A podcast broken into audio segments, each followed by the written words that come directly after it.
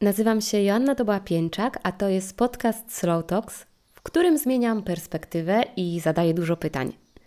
Znajdziesz tu solowe opowieści oraz rozmowy z gośćmi związane z odkrywaniem siebie, rozwojem biznesu, podróżami i takim codziennym życiem. Daję znać, że na portalu slowtalks.pl z hasłem Wiosenne Przebudzenie otrzymasz 10% zniżki na interaktywne karty z pytaniami i wyzwaniami 111 podróży w głąb siebie oraz karty do rozmowy ze sobą i bliskimi.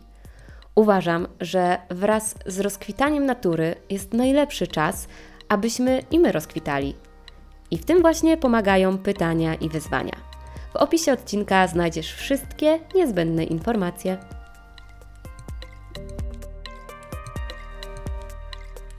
No i przyszła wiosna, a przynajmniej ta kalendarzowa, i niezmiennie od ponad 30 lat ten moment w roku ogromnie mnie cieszy. I tak planując odcinki podcastu, pomyślałam sobie, że to będzie idealny moment, żeby porozmawiać o tym, jaki wpływ ma na nas zieleń, szczególnie ta we wnętrzach, i jak żyć wśród roślin i o nie dbać. Do tej rozmowy nie mogłam zaprosić nikogo innego jak Weronikę Muszkietę, twórczynię projektu Rośliny, która dzieli się swoją miłością do roślin i przekonaniem, że stanowią one nie tylko wystrój wnętrza, ale są żywymi istotami, które potrafią w niesamowity sposób odwdzięczać się za naszą uwagę i opiekę.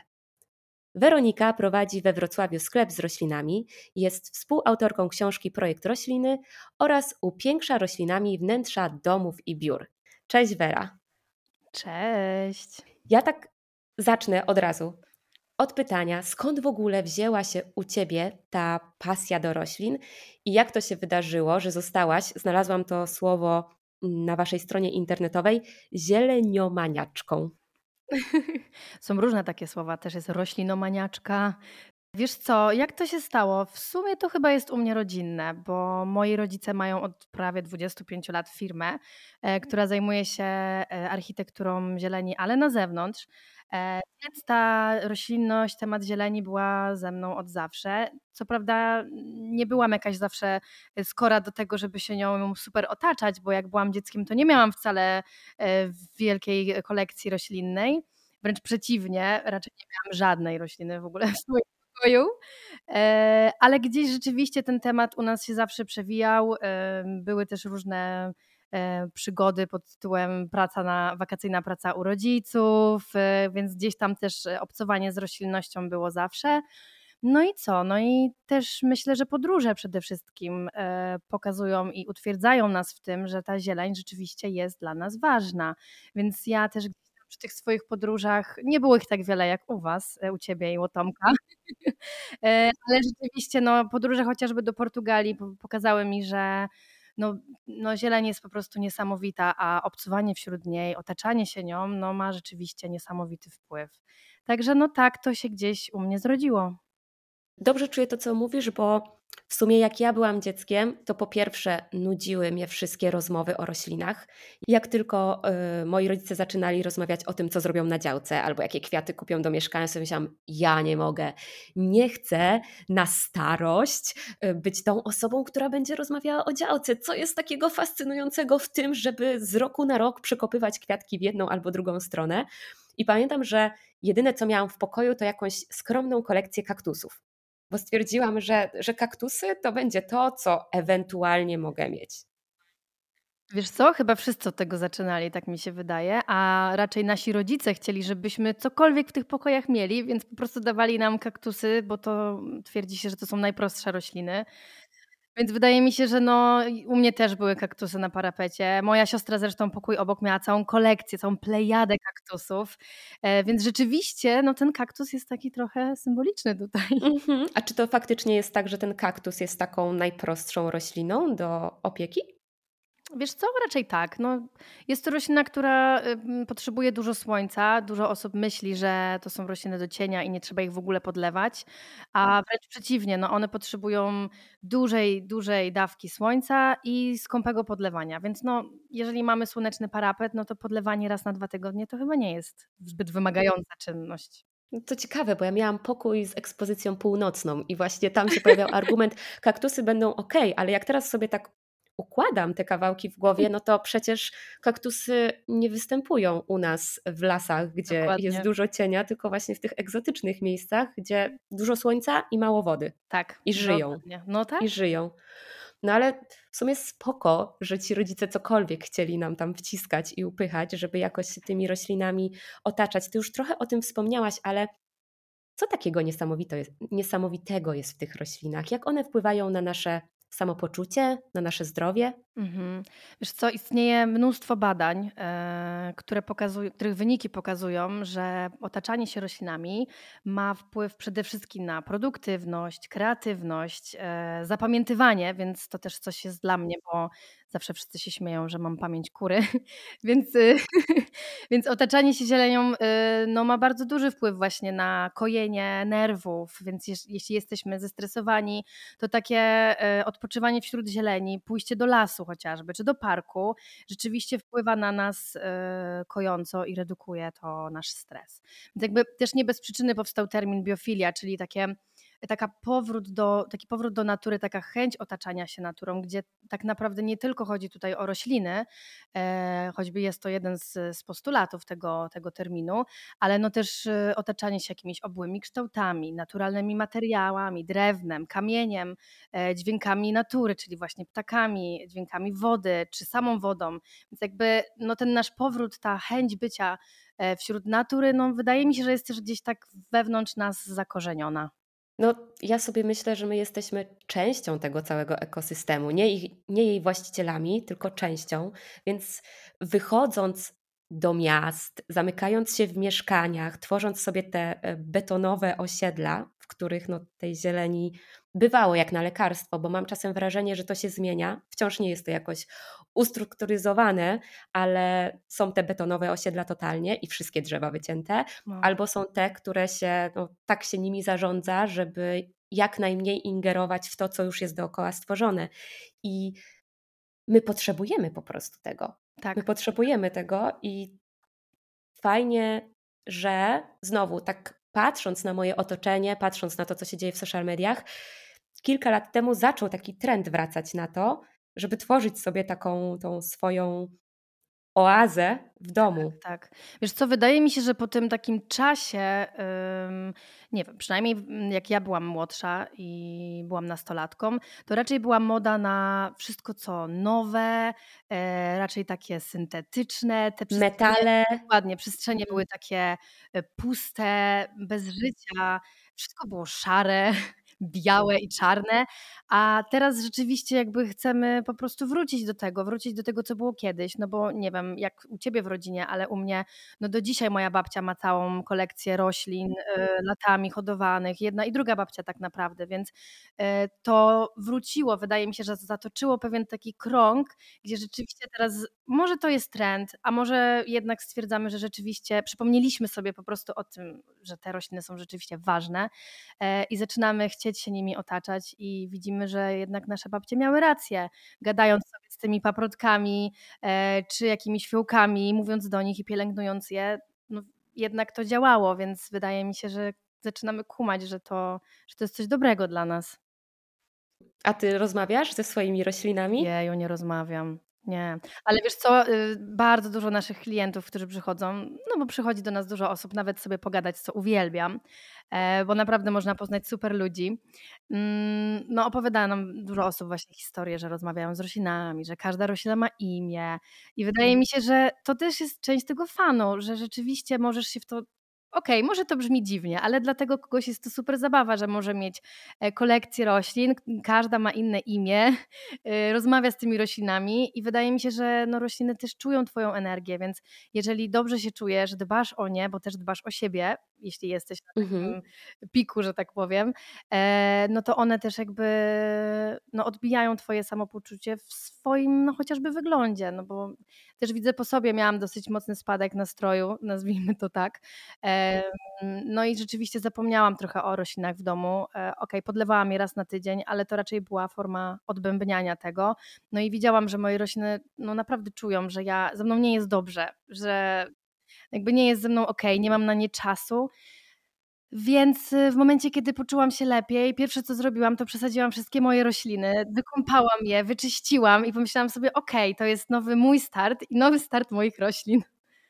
No tak, wyobrażam sobie, że po prostu ten dosłowny kurz opadł z tych roślin, więc one miały Dokładnie. szansę na nowo się odrodzić, na nowo zacząć oddychać, no bo jednak ta warstwa kurzu przykrywając Tak. liście nie wpływa na nie, e, na nie Tak, tak. pozytywne. Też tak sobie myślę, że nawet jeśli właśnie w tym kontekście e, wpływu roślin na nasze samopoczucie i właśnie na produktywność czy kreatywność, to tak sobie nawet myślałam o Was, jak mieszkaliście na Bali. Mieliście Mhm. widok na wielkie strelicje, e, jakieś tam, nie wiem, filodendrony zapewne, czy alokazje. Więc wiesz, wyobraź sobie, że na przykład tych roślin za oknem nie ma. Nie wyobrażam sobie. Budzisz się rano i tych roślin po prostu nie ma. Masz widok na beton, na inne budynki. Myślisz, że byłabyś jakby w tym samym nastroju? Byłoby nadal tak magicznie? Y, powiem Ci, że właśnie dzięki temu, że wyjechaliśmy i zaczęliśmy dłużej mieszkać w tych, y, miejscach, czy egzotycznych, czy takich właśnie z dala od tego, co znaliśmy, bo i Tomek, i ja wychowywaliśmy się w miastach, więc za oknem mieliśmy beton. Co prawda z mojego pokoju, tego z tą północną ekspozycją fantastyczne było to, że ja miałam widok na park, Mhm. więc po prostu czekałam na tą wiosnę, na to lato, kiedy wszystko się zazieleniało i to był zupełnie inny widok niż przez jesień i i przez zimę. I po prostu, y, żyjąc przez cały rok otoczona tą zielenią no, dodatkowo mnie jarają po prostu egzotyczne rośliny, więc czy ta Mhm. strelicja, y, czy palmy za oknem, to jest coś, co mnie wznosi na level wyżej. Że ja Mhm. czuję, że to jest coś niesamowitego i to, że moje oczy codziennie mogły się karmić tą zielenią, mogły widzieć nie przekwitające, przemijające tak na 100%, tak jak no, w Polsce kończy Mhm. się mm, lato, odchodzą te soki, e, wszystko opada i są gołe drzewa. Tam po prostu jeden liść zastępował drugi. Tam Tak. e, liście palmy opadały, a ta palma wciąż wyglądała super, bo miała inne liście, więc Tak. ten cykl życia rośliny był trochę inny niż ten, który znamy z widoku na jesień, zimę, z, z naszych okien.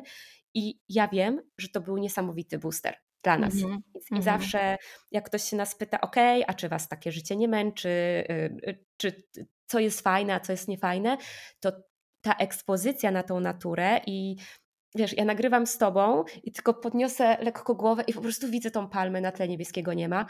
No, mi się od razu chce. Zazdroszczę, ale za mną jest duża strelicja, także też mam całkiem zielono. Pamiętam, jak e, do naszego warszawskiego mieszkania kupiliśmy strelicję. To Pamiętam był mój ulubiony kąt w tym mieszkaniu i po prostu ta ekscytacja, kiedy ona wypuszczała nowego liścia. Pamiętam, że jak kończyłam 30 lat, dzień przed ona nagle wybiła z tym nowym Wow. liściem i mówię, ojejku, czy to dla mnie, czy, mój, czy to jest mój prezent urodzinowy na 30 urodziny i no, to było fajne i mimo, że w tym naszym warszawskim mieszkaniu właśnie na ostatnim piętrze korony drzew widzieliśmy i to też było super, dlatego to Mhm. mieszkanie wybraliśmy, że znaczy wybraliśmy. To było jedyne mieszkanie, które oglądaliśmy, ale właśnie to nas przekonało, no. tak, że, że były te korony drzew i, i ta zieleń i zupełnie inaczej czułam się w tym mieszkaniu wiosną i latem, kiedy po prostu wychodząc na balkon byłam otoczona liśćmi, byłam otoczona tą zielenią, niż tymi gołymi gałęziami zmieszanymi z pantonowym, szarym niebem. Witamy w Polsce. Wiesz co, wydaje mi się, że to jest właśnie duży atut roślin domowych, y, no i tego, że, jest, że są one teraz coraz bardziej dostępne, że rzeczywiście, jeżeli nie możemy sobie pozwolić na mieszkanie gdzieś indziej niż w Polsce, musimy tutaj być, e, no to zróbmy sobie tą dżunglę. Może niekoniecznie musi być to dżungla z prawdziwego zdarzenia, ale no wstawmy sobie kilka roślin i naprawdę poczujemy, że tworzy nam się taka mała oaza, w której naprawdę możemy się poczuć lepiej. Mhm. I chyba odpocząć, Tak, odpoczywać w przede takim otoczeniu. No bo sam kolor zielony ma wpływ y, właśnie taki kojący, uspokajający, więc no to jest, to jest ważne. No, ja powiem Ci, że mnie samą ten temat roślin kiedyś przerażał, przytłaczał. Raz te wspomnienia z dzieciństwa, kiedy to był jakiś taki temat, którym ci starzy ludzie żyli i, i ja nie chciałam tam być. Em, A dwa, ja wkręciłam sobie przekonanie, że ja nie mam ręki do roślin.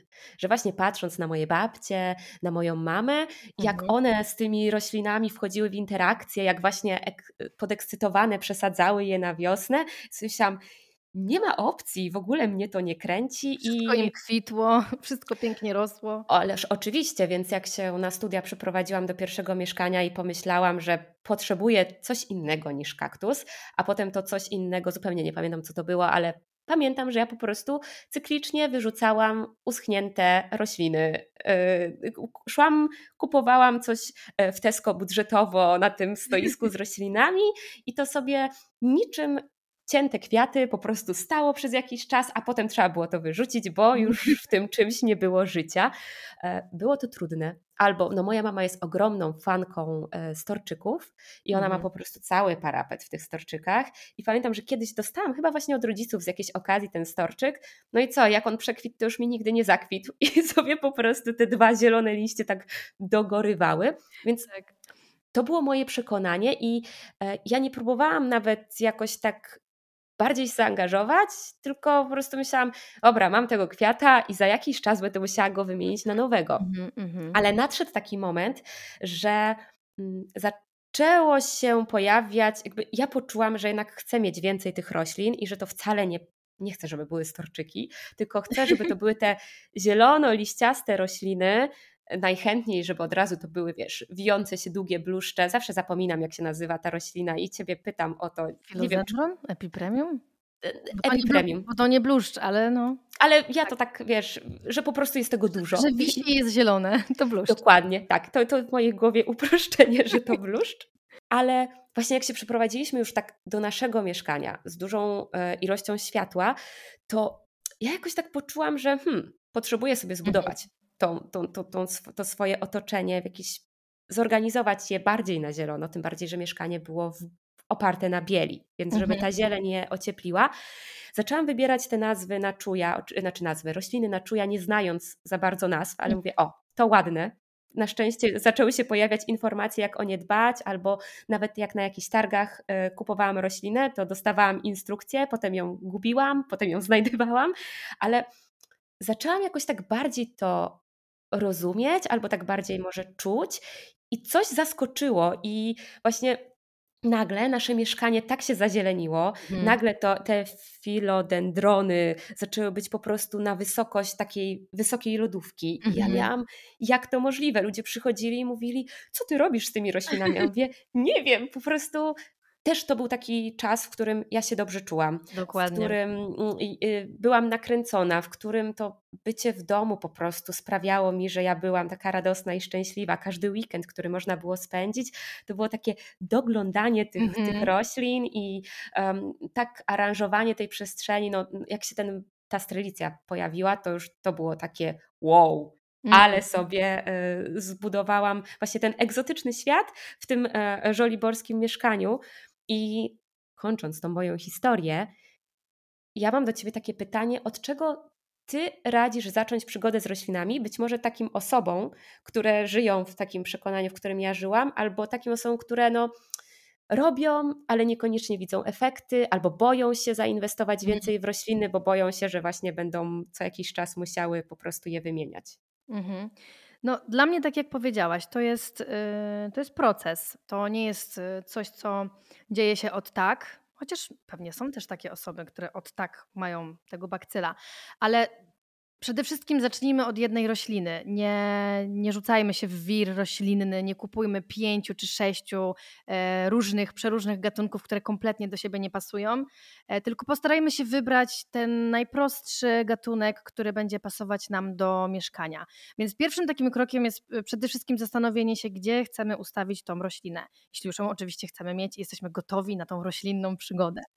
Mm, ok, więc wybieramy powiedzmy rozproszone światło um, obok okna przy wystawie wschodniej, bo mamy zasłonkę, tak? Więc to jest nasze miejsce. No i teraz według mnie najlepiej wybrać się do sklepu specjalistycznego, czyli na przykład do projekt rośliny. Albo do innego sklepu z roślinami, których już jest coraz więcej, e, w których też pracują osoby, które się na tym po prostu znają, bo czasami jak pójdziemy do kwiaciarni, e, czy nawet właśnie, tak jak powiedziałaś, do Tesco na dział ogród, no to niekoniecznie tam są osoby, które w ogóle kumają co to są za rośliny. Także wybierzmy się na ten pierwszy raz e, do sklepu z roślinami, gdzie będzie tam specjalista i będzie mógł nam pomóc, chociażby właśnie na podstawie zdjęcia dobrać, e, dobrać roślinę. E, czyli do, do tego naszego rozproszonego światła myślę, że najlepiej byłoby zacząć właśnie z monsterą, która jest bardzo prosta i bardzo wdzięczna, albo właśnie z filodendronem sercolistnym, o którym mówisz, który zwisał ci z lodówki. Choć wydaje mi się, że to było Epipremium aureum. To też jest dobry wybór, bo to też jest bardzo prosta roślina. Więc zacznijmy rzeczywiście swoją przygodę od jednej, maks dwóch roślin, dobrze dobranych do stanowiska. E, a nie kupujmy właśnie na czuja, no bo to może się skończyć e, wymianą, tak jak cięte kwiaty. Mm, no i najlepiej na spokojnie przeczytać, co to w ogóle za roślina, czego ona potrzebuje, ile razy ją podlewać, czy na pewno jest w dobrym podłożu, może trzeba ją przesadzić, wymienić podłoże. Teraz jest taka, taki dostęp e, do informacji o roślinach, już nie są tematem tabu, wręcz przeciwnie, że jest mnóstwo kont na Instagramie. Chociażby do nas można zawsze napisać na Facebooku czy Instagramie, jeśli macie jakikolwiek problem, zawsze odpowiadamy, zawsze radzimy. Nieważne, czy ta roślina jest od nas, czy od kogoś innego, pomagamy. E, więc też nie bójmy się pytać i nie bójmy się też pytać znajomych, którzy mają rośliny, bo każda rada jest w sumie dobra. Więc e, zacznijmy po prostu powoli ten proces, nie, nie zrażajmy się, jeśli rzeczywiście nam coś nie, nie wyjdzie.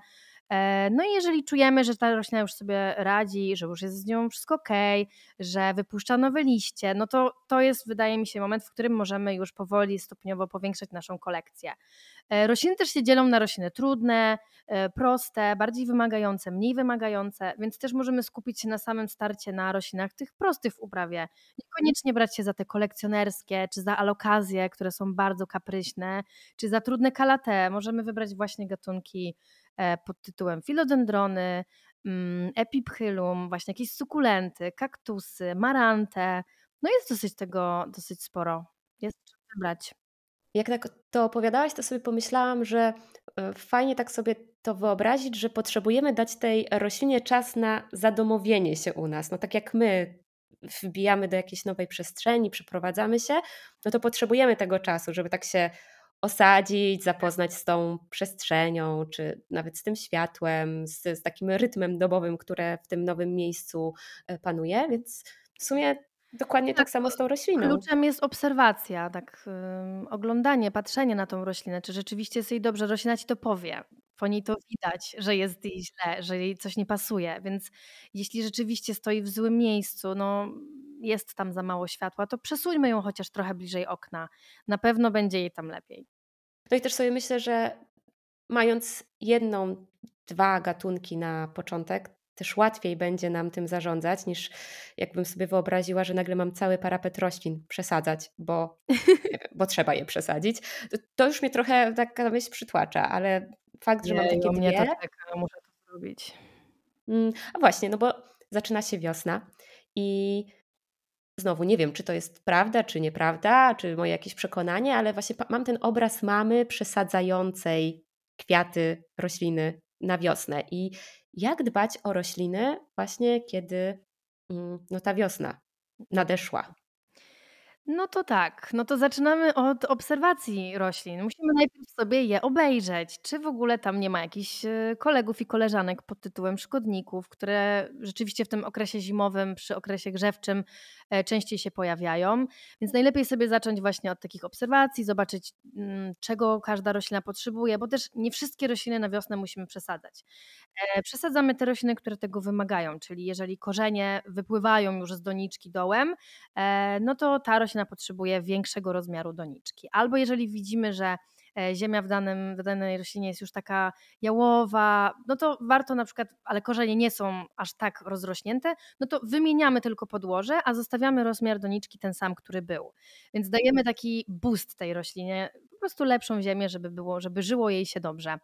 E, I też warto na przykład wrzucić wszystkie rośliny pod prysznic e, i zrobić im taki właśnie, takie spa, jak my to mówimy, e, roślinne spa, czyli delikatną taką, delikatnym strumieniem letniej wody oblać wszystkie liście z kurzu, I też trzeba uważać tutaj bardzo na nowe liście, żeby, bo z reguły rośliny jak wypuszczają nowego liścia, to zazwyczaj są w takiej formie rulonu, więc tutaj lepiej uważać, żeby tam woda się raczej nie dostała, bo jak nam ten rulon się rozwinie, to może być lekko zgniły, no bo wiadomo, zostanie tam odrobina wody, no to, to niestety zgnije. Więc warto tutaj być takim trochę uważnym przy tym roślinnym spa.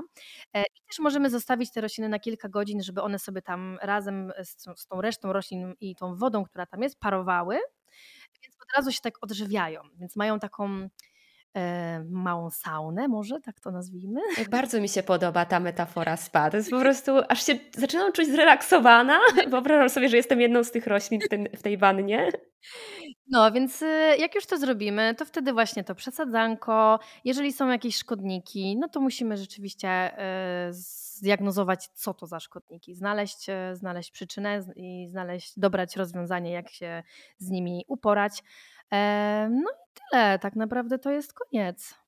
A powiedz, jest jakiś taki znak, sygnał od rośliny, że te szkodniki mogą być? W sensie coś, co już powinno nam zaświecić tą lampkę alarmową, że trzeba się jej przyjrzeć? Wiesz co, generalnie jak widzisz, że twoja roślina traci witalność, to już jest znak, że coś jej nie pasuje. Ok, może to być okres grzewczy i może to być brak światła, jak jest zima, jasne, ale jeżeli widzimy, że no coś jest nie tak, to, że ta roślina nie wygląda tak yy, jak na początku, no to to już jest pierwszy znak. Innym, innymi objawami są na przykład żółte liście, chociaż y, no jakby jak nam żółkną liście, to też może być yy, nie wiem, podlewanie zimną wodą, yy, albo przeciąg, albo przelanie, więc jakby to też nie jest tak, że jak są żółte liście, to od razu są szkodniki ale no to jest już jakiś znak, że coś rzeczywiście się dzieje.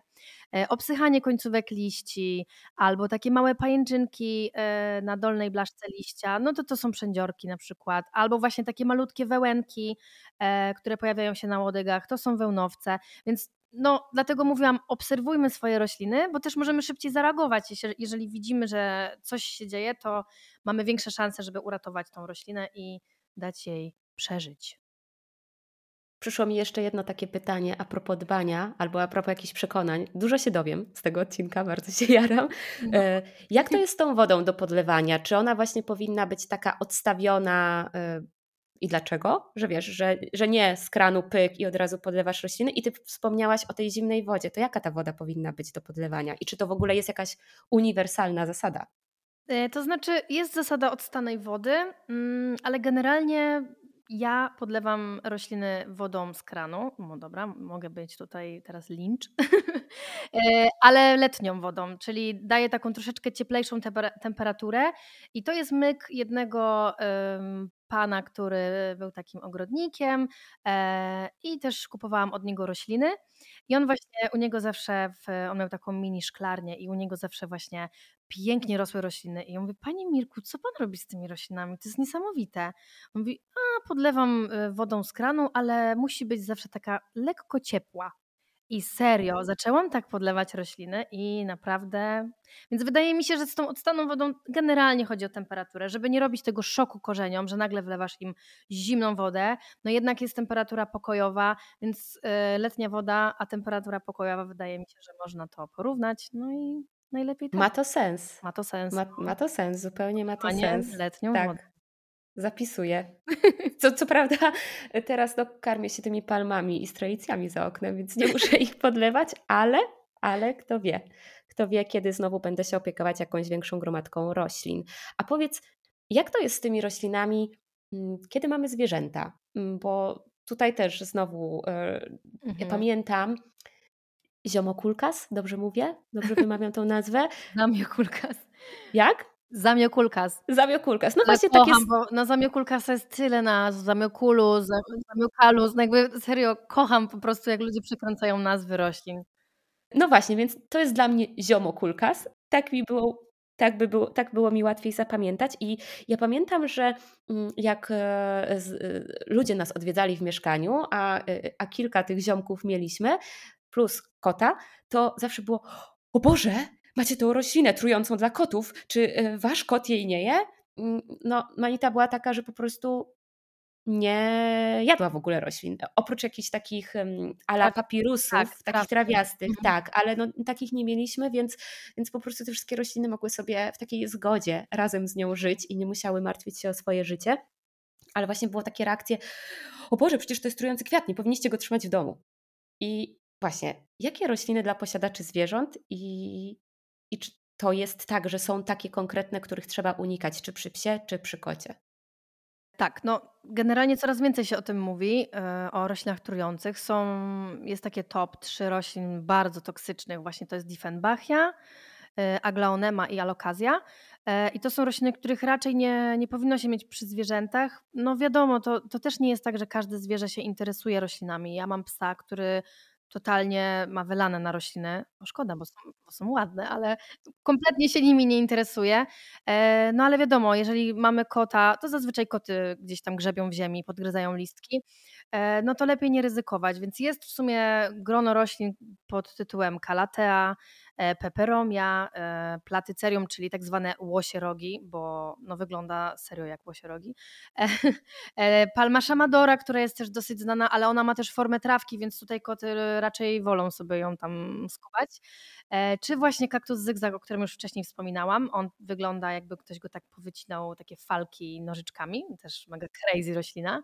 E, Także jest dosyć sporo tych roślin. Też u nas na stronie mamy specjalnie zakładkę rośliny bezpieczne dla roślin, żeby od razu ułatwić, ułatwić osobom ten wybór, no bo rzeczywiście no nie każda roślina nam e, spowoduje, że nasze zwierzę odejdzie za światy, ale no jednak spowoduje chociażby podrażnienia układu pokarmowego, czego no chyba raczej nie chcemy dla naszych zwierzątek. Więc rzeczywiście warto przy zakupie też mieć na uwadze e, fakt, czy nasza, nasz zwierzak się interesuje roślinami, a jeżeli się interesuje, no to postawmy na te bezpieczne, nietoksyczne rośliny. Jest w czym wybierać, więc tak będzie lepiej.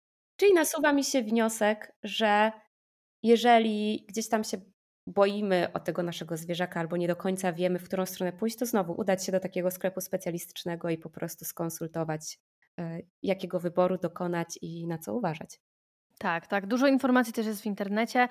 No wiadomo, najlepiej trochę pogrzebać, e, a nie czytać pierwsze nagłówki, które nam się wyświetlą, bo też nie każda roślina jest toksyczna, a czasami jest trochę zamieszania z, tymi, z tą toksycznością i nie, więc lepiej pogrzebać do dobrego źródła. Ja też mogę Ci podesłać linki, to może gdzieś tam podlinkujemy, bo też jest jedna taka strona, na O, której, z której ja też korzystam.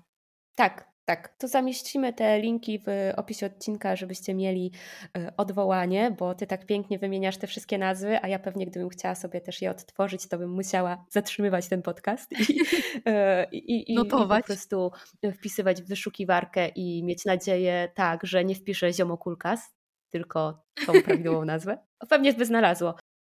Tak sobie porozmawiałyśmy o tym, mm, jak to w domu, czyli jak z tą wiosną, od jakich roślin zacząć, co, zwierzęta, co ze zwierzętami, na co zwrócić uwagę. A teraz chciałabym odbić na chwilę do biur, bo to też jest część Twojej działalności, którą się zajmujesz, żeby zazieleniać te biura. I Mhm. czy Ty widzisz jakieś zmiany na rynku i otwieranie się firm na to, żeby być właśnie bardziej zielonym, ale tak dosłownie w tej przestrzeni biurowej, bo moje doświadczenia, może nie z kilkudziesięciu, ale z kilku organizacji, były takie, że jednak tych roślin było jak na lekarstwo. Nie było ich zbyt dużo i no też często układ biur nie za bardzo sprzyjał temu, żeby roślina dobrze się czuła, kiedy na przykład mamy biurko gdzieś w środku e, budynku i z daleka od tych okien. Ja starałam się zawsze mieć coś na moim biurku, bo właśnie to powodowało, że mi po prostu było przyjemniej. Co ty widzisz na rynku? Czy widzisz jakieś takiej zmiany? Czy, czy właśnie ty jesteś tą zmianą, żeby takie rzeczy się działy?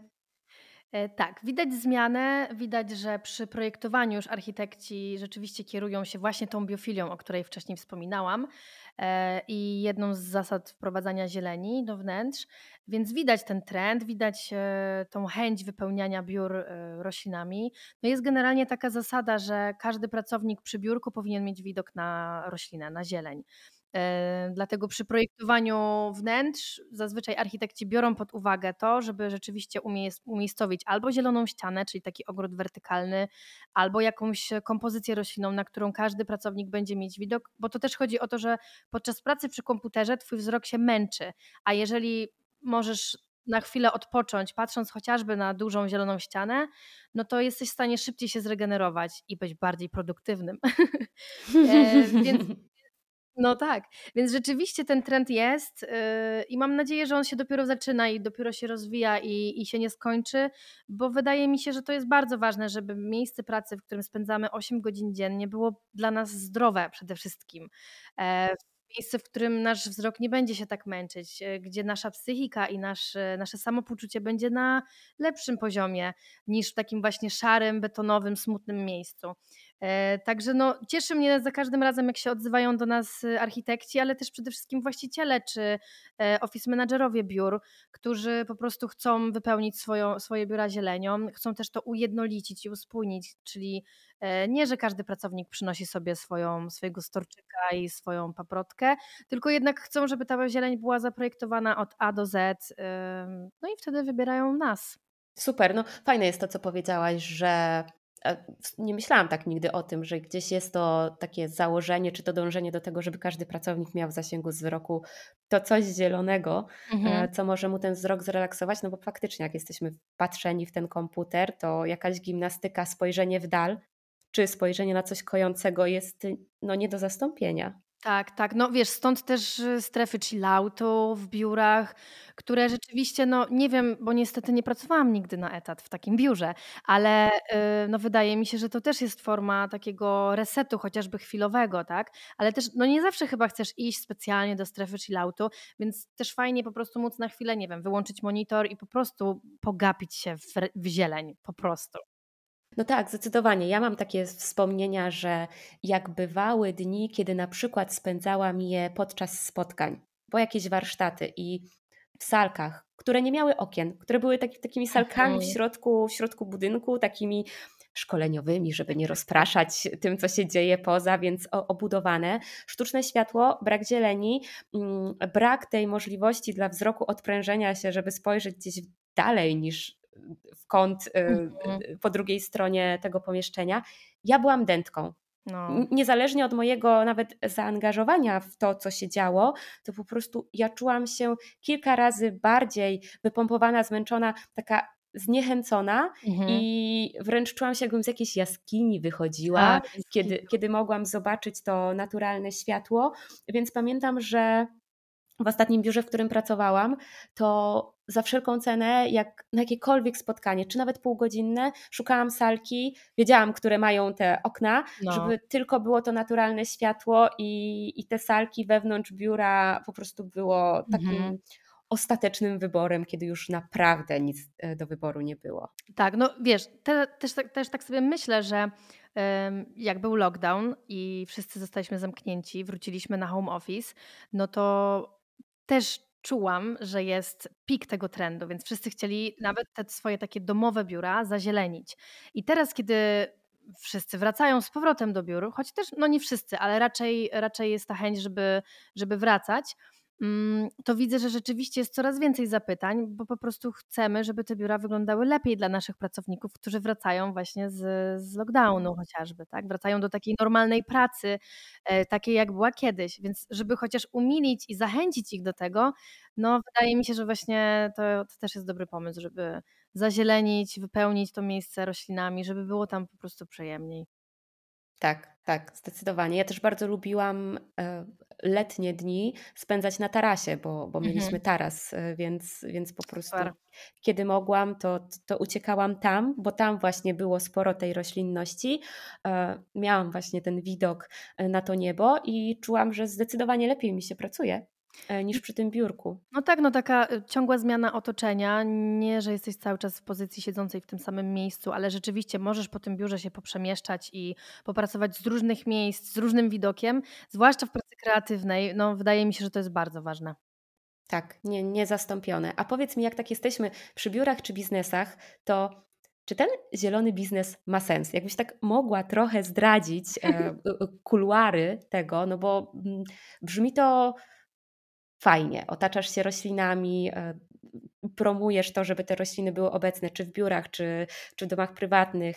Wasz e, sklep we Wrocławiu jest po prostu przepięknym miejscem, wiesz, ja tam jeszcze chętnie bym wstawiła ekspres do kawy i, i stoliczek, żeby można było w tym pięknym otoczeniu usiąść i, i po prostu... długo. Tak? O, super. To, to, wpisu, to wpisuję, wpisuję wizytę na... Tak, wycieczka do Wrocławia na kawkę. Tak, no właśnie, żeby też móc skorzystać z tego, z tego otoczenia i nawet poczuć i zrozumieć, że ej, to ja chcę tą roślinę, bo jak tutaj na tej kawie posiedziałam, to się Mhm. poczułam spoko.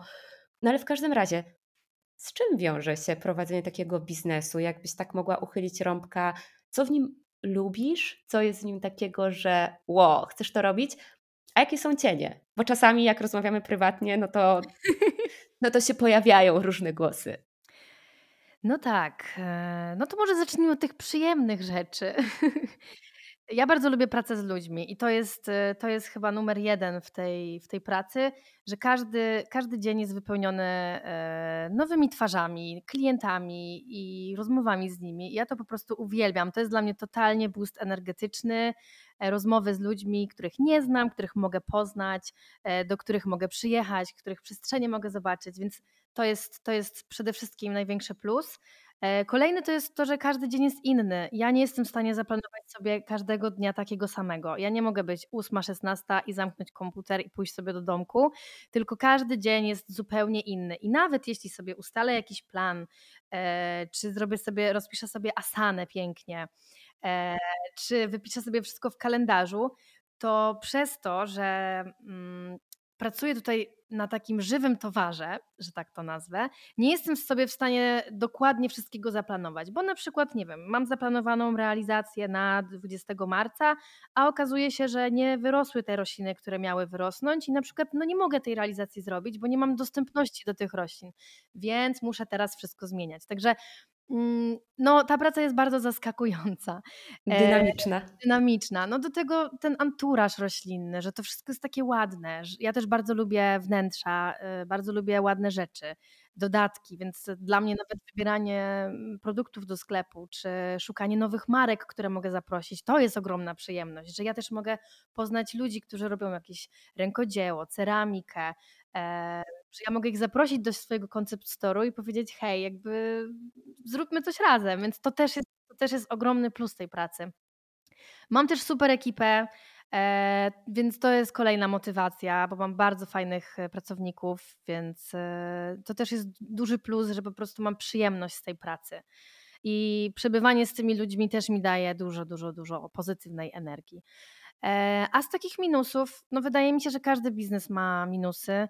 E, W tym przypadku no to to jest poranne wstawanie, które czasami jest w jakiejś chorej godzinie, bo na przykład trzeba pojechać do dostawcy po rośliny, no i pobudka jest o 5 rano i trzeba dylać, e, dźwigać, nosić, więc to też jest praca fizyczna.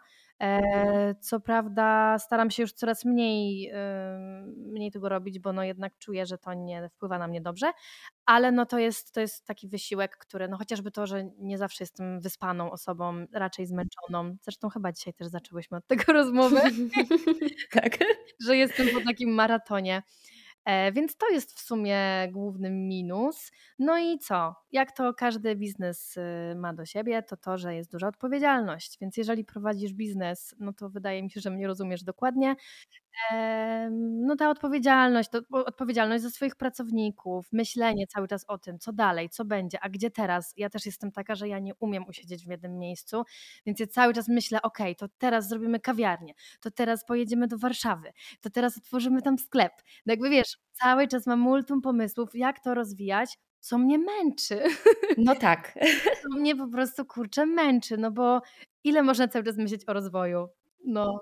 Także, y, ale obracam to oczywiście w wielką zaletę, no bo mm, wydaje mi się, że ta przyjemność, którą, którą mam z tej pracy, też mnie właśnie do tego motywuje, że, że po prostu chcę to rozwijać, bo wierzę w ten projekt i, i wiem, że ma on sens. No, a jeszcze tak podsumowując, no to wydaje mi się, że też biznes nie jest dla każdego i tak sobie też myślałam e, przed tą naszą rozmową, że dużo się mówi o tym, przejdź na swoje, miej swoją firmę, e, pracuj dla siebie. To nie jest dla każdego. Nie dla każdego jest ten poziom stresu, poziom odpowiedzialności, e, zakres obowiązków, multitasking. To nie jest, to nie jest dla wszystkich, więc wydaje mi się, że to też jest taki przekaz, że warto się zastanowić trzy razy, zanim się otworzy swoją firmę. Nie żebym żałowała. Mhm. No tak, ale to, co powiedziałaś, ta odpowiedzialność, ta elastyczność bardzo wysoka, jeszcze no, ja mam wrażenie, że na przykład w moim biznesie często mogę sobie dostosować rzeczy do siebie i oczywiście jestem zależna, ale nie w takim wymiarze jak ty.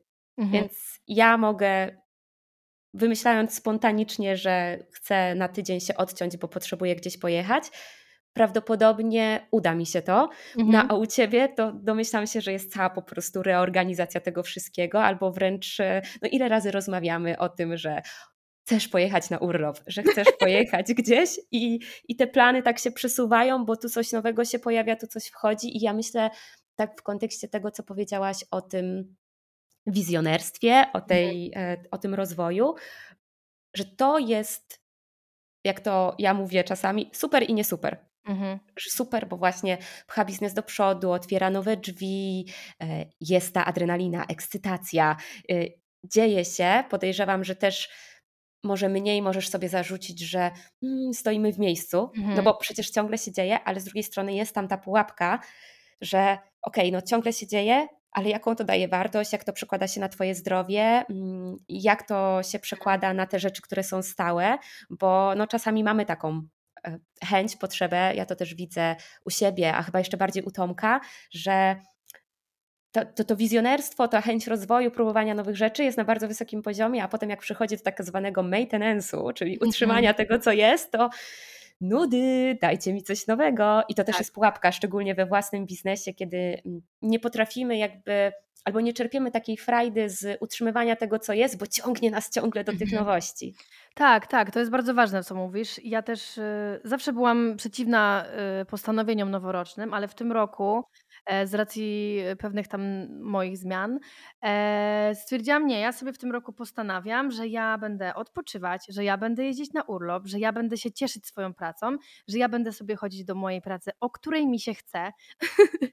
Więc y, też odna od, trzeba odnaleźć siebie w tym wszystkim i prze, przede wszystkim postawić siebie na pierwszym miejscu, właśnie prowadząc swój biznes, no bo to ty jesteś głową tego biznesu. Jeśli ty się sypiesz, to twój biznes się cały posypie. I najważniejsze jest, żeby po prostu zadbać o siebie i o swoich bliskich, a później mieć na przestrzeni energię i chęć do tego, żeby ten biznes rozwijać, prowadzić, mieć czas, mieć, mieć motywację.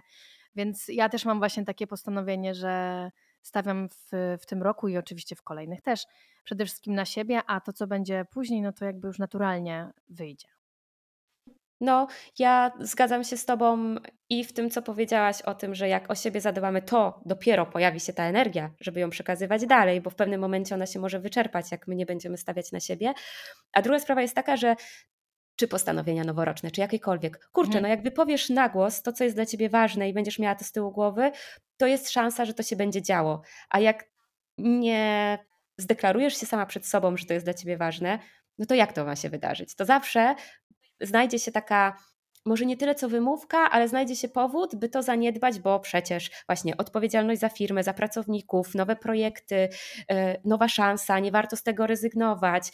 Pojadę na urlop za tydzień, za dwa, za miesiąc, no i mija kolejny tak, rok. I nagle budzisz się z burnoutem, który, którego ja też doświadczyłam, więc yy, no nie polecam się w ten sposób za, zapętlać, bo nawet prowadząc mega super, ładny, fajny, ciekawy biznes, no jakby możesz się wypalić, nawet jeśli otaczasz się roślinami. Nawet jeżeli tak, one też mają ograniczoną energię, którą mogą ci wysłać. Także wiesz, no doszłam do sytuacji abstrakcyjnej, gdzie no jakby w tej całej zieleni po prostu się rozłożyłam, no ale tylko dlatego, że zagłuszałam tą wewnętrzną Weronikę, która po prostu chciała, wiesz, no właśnie tak jak mówię, odnaleźć siebie. Także stawiam teraz w, w tym roku na to i mam nadzieję, i wierzę w to wręcz, że przyniesie to same, same dobre rzeczy dla projektu rośliny. Ja też w to wierzę i, i, i też tak to czuję i w sumie za chwilę kończysz trzydziestkę. Tak. I, za chwilę jest impreza. I e, czego ci życzyć w tym zielonym biznesie? Poza tym, żebyś pamiętała o sobie i stawiała na siebie, bo tego, wiesz, zawsze tobie życzę. Mhm. Hmm. Chyba chciałabym najbardziej. Jeju, mam bardzo dużą listę życzeń, ale przede wszystkim y, fajnych projektów. Tego bym chyba chciała, jeśli chodzi o mój zielony biznes, to naprawdę chciałabym e, ciekawych projektów z super architektami w super przestrzeniach, bo uwielbiam ten widok, kiedy wnosimy rośliny do biura i są pracownicy i wszyscy się cieszą i mówią: Wow, ale będziemy mieli ładnie, więc chyba tego sobie życzę najbardziej, żeby, żeby móc rzeczywiście zazieleniać to, to, te przestrzenie, e, może nie tylko te biurowe, ale widzieć tą radość, którą rośliny, które przekazuję, dają innym. Super. To, to tego Ci życzę i powiedz, gdzie można to wszystko, co dotyczy projektu rośliny, znaleźć, gdzie Ty odsyłasz słuchaczy, poza tym, że umieścimy te mhm. linki mhm. w opisie, bo mm, ja wiem, pośledzę, ale też właśnie ten efekt, kiedy zazieleniacie te miejsca, można u Was podglądać. Więc powiedz, gdzie odsyłasz? E, odsyłam na Instagram Projekt Rośliny oraz na stronę www.projektrośliny.pl oraz na LinkedIn i Pinterest. Wow. Coś jeszcze? Aha, no i Facebook, przepraszam bardzo. No i Facebook. No i Facebook. Czyli w social mediach jesteście szeroko. Tak, jesteśmy aktywne. Dostępni. E, tak jak mówiłam wcześniej, jeśli macie problem ze swoją rośliną, feel free, możecie do nas pisać, wysyłać zdjęcia swoich roślin. My jesteśmy roślinną poradą, poradnią. Ja potwierdzam, bo e, czasami jeszcze jak mieszkaliśmy w Warszawie, na przykład wysyłałam Weronice doniczkę i pytałam, czy ta doniczka dla tej mojej strelicji będzie ok, czy mam tak. szukać większej. Tak, a, a, propos wysyłania, no to prowadzę jeszcze sklep internetowy, więc niezależnie skąd nas słuchasz, to możesz zamówić roślinę z dostawą do domu na terenie całej Polski. No, i to też jest super. Tak. Pamiętam, że coś zamawialiśmy od Was podczas pandemii e, i sobie roślinka, roślinka przyszła, super zabezpieczona i wszystko było z nią ok, więc fajnie też, że o to dbacie. A masz jakąś, tak teraz jeszcze przyszło mi do głowy, mhm. masz na swojej liście roślinnej jakąś taką roślinę, którą chciałabyś mieć, ale wciąż jej nie masz? Ojeju, to jest takie trudne pytanie. Tych roślin jest tak dużo. Mm, wiesz co? Jest to roślina, którą znam i miałam ją nieraz w sklepie. Jest to Philodendron xantal, ale jest tak piękny i chciałabym go mieć w swoim domu. Marzę o tym. Może będę mieć. Zaraz sobie wygoogluję. On ma takie palczaste liście e, i jego łodyga, jakby pień jest, ma takie jakby oczy Słuchajcie, musicie sobie to wygooglować, bo to jest niesamowite, naprawdę. Dobra, to link do tego też musimy podrzucić. Ja, zaraz, zaraz jak zakończymy nagrywanie, ja wpisuję, ja wpisuję to do Google'a. Wiesz, impreza urodzinowa jeszcze przed tobą, więc e, może jakaś o, wishlista powinna się pojawić. Dobra, Weronika, ja Ci bardzo dziękuję, bo ja sama nauczyłam się e, sporo z, z tego, co mówiłaś, i mam nadzieję, że osobą, która słuchasz tego odcinka, również ty znalazłaś dla siebie, żeby, e, no cóż, z tymi roślinami bardziej się zaprzyjaźniać i otaczać się nimi, no bo na samym początku powiedziałyśmy dużo rzeczy, które one dają i, i fajnie po prostu mieć takich przyjaciół w domu albo przyjaciela. Zielonych, zielonych przyjaciół. Zielonych przyjaciół. Bardzo Ci dziękuję, Weronika, za to wszystko, czym się dzisiaj podzieliłaś. Ja też dziękuję za zaproszenie. Bardzo, bardzo było mi miło i no co, mam nadzieję, że się będziemy częściej słyszeć, Asia. No i do zobaczenia niedługo.